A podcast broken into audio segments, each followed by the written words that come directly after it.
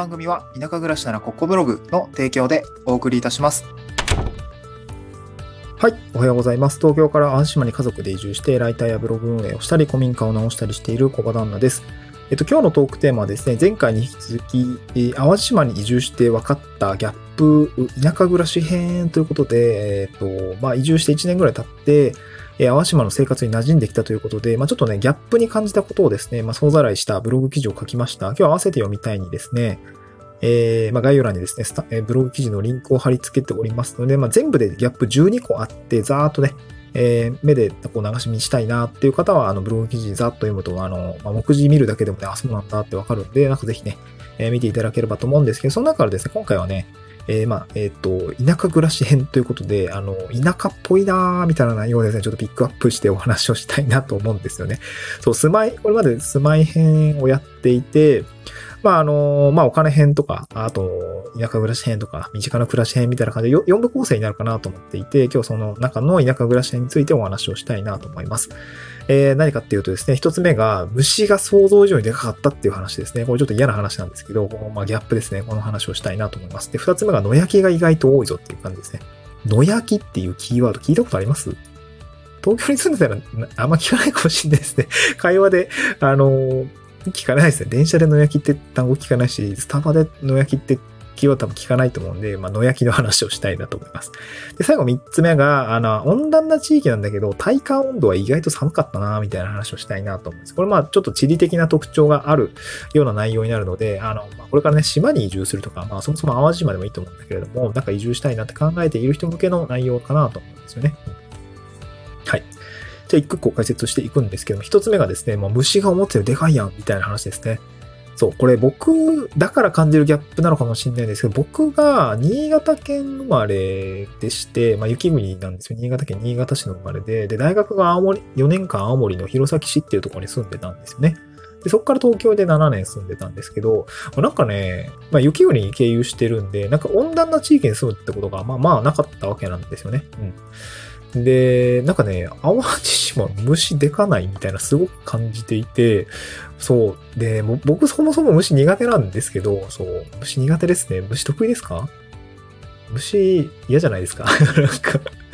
そう、あの、まあもちろんね、淡路島もなんか住宅街とかに住んでば虫少ないですし、まあでも出るんですけどね。出るんだけど少ないです。で、今古民家直してて、まあ、山とか川とか近い里山にね、あの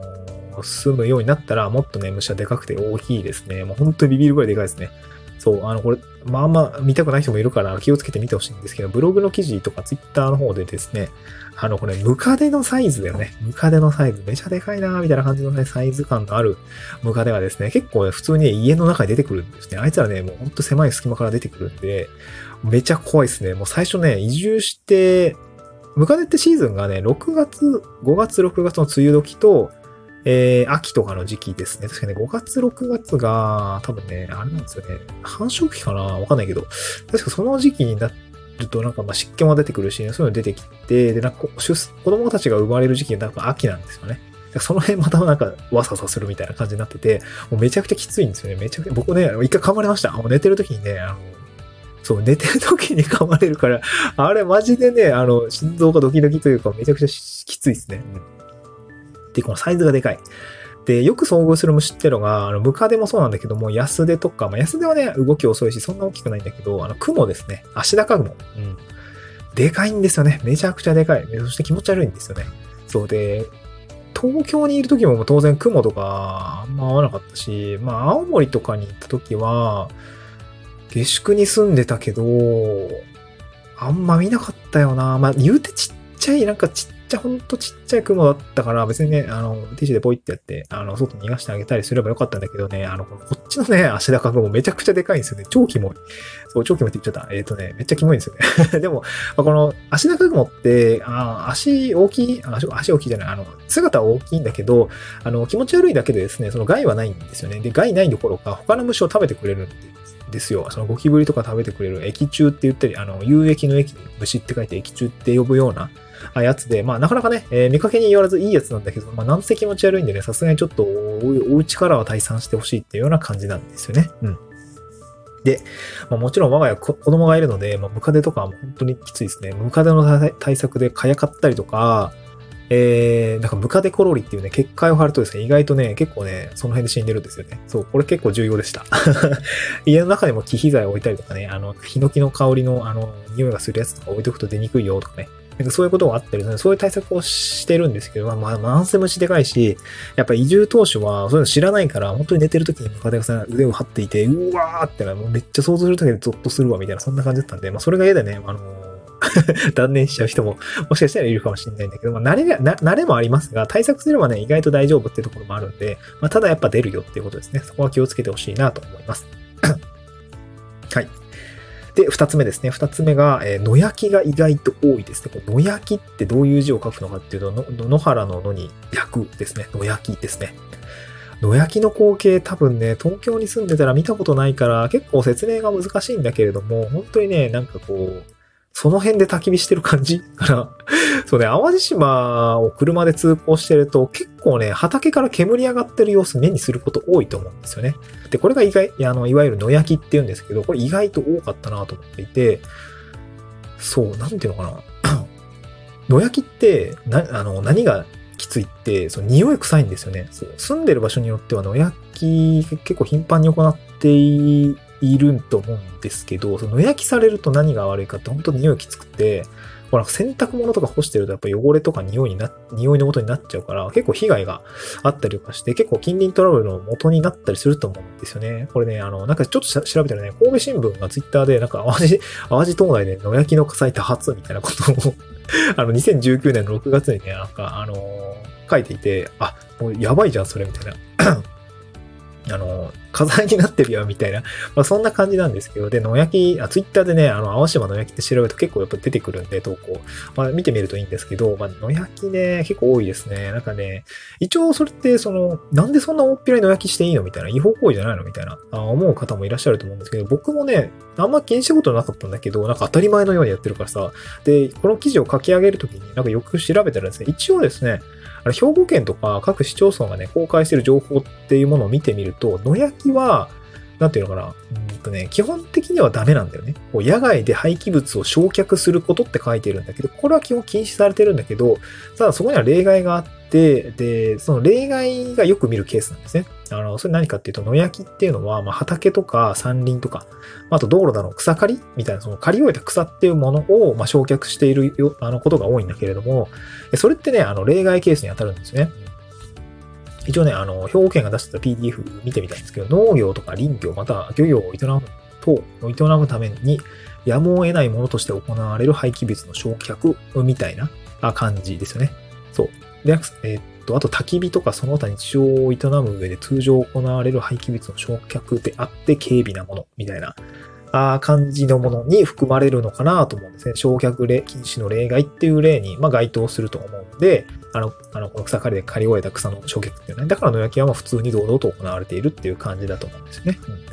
まあ、って言ってもさ、自宅の周辺で急に野焼きされて、あの、めっちゃ臭いみたいな感じだとたまったもんじゃないですよね。結構この辺なんか淡路市とか観光地が多いから、あの辺は結構苦労してるんじゃないかなと思うんですけどね。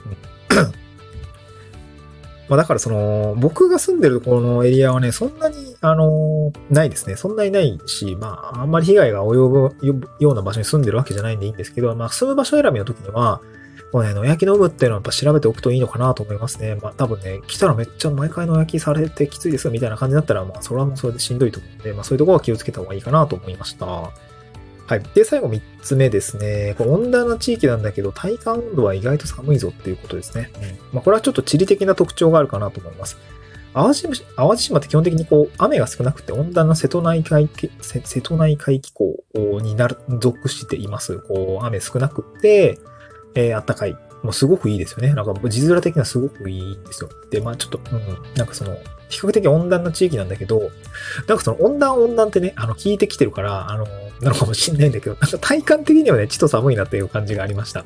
で、それは多分海風が原因だと思うんですよね。そう、海風が吹き込むから、結構意外と寒いじゃん、みたいな感じが、あ感じたっていう感じですかね。うん。で、島の人々はね、あの、よく言うんですけど、西海岸海風寒いぞ、みたいなことすごく言いますね。ここの前移住相談で、あの、僕も相談しに来てくれた人にも、あの、同じ話題で笑っちゃったんですけど、西が、西海岸寒いよね、みたいな 話をよく聞くよねって話、あ、そうそうそう、みたいな感じで、あの、聞いていて、まあ、ただね、西海岸ってすげえいい場所なんですね。な、なんでかっていうと、その、京の松原とかって、その日本の夕日100選みたいにも、ものにも選ばれたことで、夕日がめっちゃ綺麗なんですよ。サンセットがすごい綺麗で、めっちゃ有名なとこなんですよね。で、西海岸、だいたい観光地も進んでいて、こう、この前も友達が来てくれた時には、まあ、夕日見ながらバーベキュー食べたりとかして、めちゃくちゃまあロケーションとして最高なんですよね。まあただ、海風がね、やっぱ冬とか特にそうなんですけど、寒いんですよね。そう、だから西海岸、淡路島の西海岸で古民家で暮らそうみたいな方は、結構ね、その 隙間風だったりとか、まあ、そもそもの寒さみたいなところは、結構ね、ちゃんと確認した方が良くって、多分玄関期ですね、寒い時期にやっぱ現地に行って、まあ一週間ぐらいお試し移住とかね、わかんないけど、まあ一回見に来るだけでもいいと思うんだけれども、下見をね、しっかりすると良いのかなと思いますね。うん。まあ今日3年目の概要欄にブログの記事貼り付けてるんですけど、その中にもですね、こう、下見するときのポイントみたいなとこを、まあ、まとめている記事もですね、内部リンクに貼り付けておりますので、まあよかったらそっちから辿って、えー、見ていただければなと思うんですけど、まあ、意外と寒いぞっていう感じですかね。うん、なんか海風って侮れないなっていう感じですかね。結構風も強いし、うん寒いなーっていう感じですかね。だから僕は今東海岸側に住んでるんですけど、まあ、海岸線に住んでるわけじゃないんだけども、そう、東側に住んでるっていう感じですかね。はい。今日はそんなところでございました。淡島に移住して分かったギャップ、田舎暮らし編ということで、えー、虫が予想以上にでかいなっていうこと、えー、野焼きが意外と多いぞっていう、まあ、野焼きは違法じゃないんかいっていうふうに思うんだけれども、実は例外っていうのもあるよっていう形ですね。で、最後3つ目が温暖な地域なんだけど体感温度が寒かった。これは海風が原因だったということでございました。また次回の収録でお会いしましょう。バイバーイ。あ、よかったらブログ記事も見てみてください。また次回の収録でお会いしましょう。バイバーイ。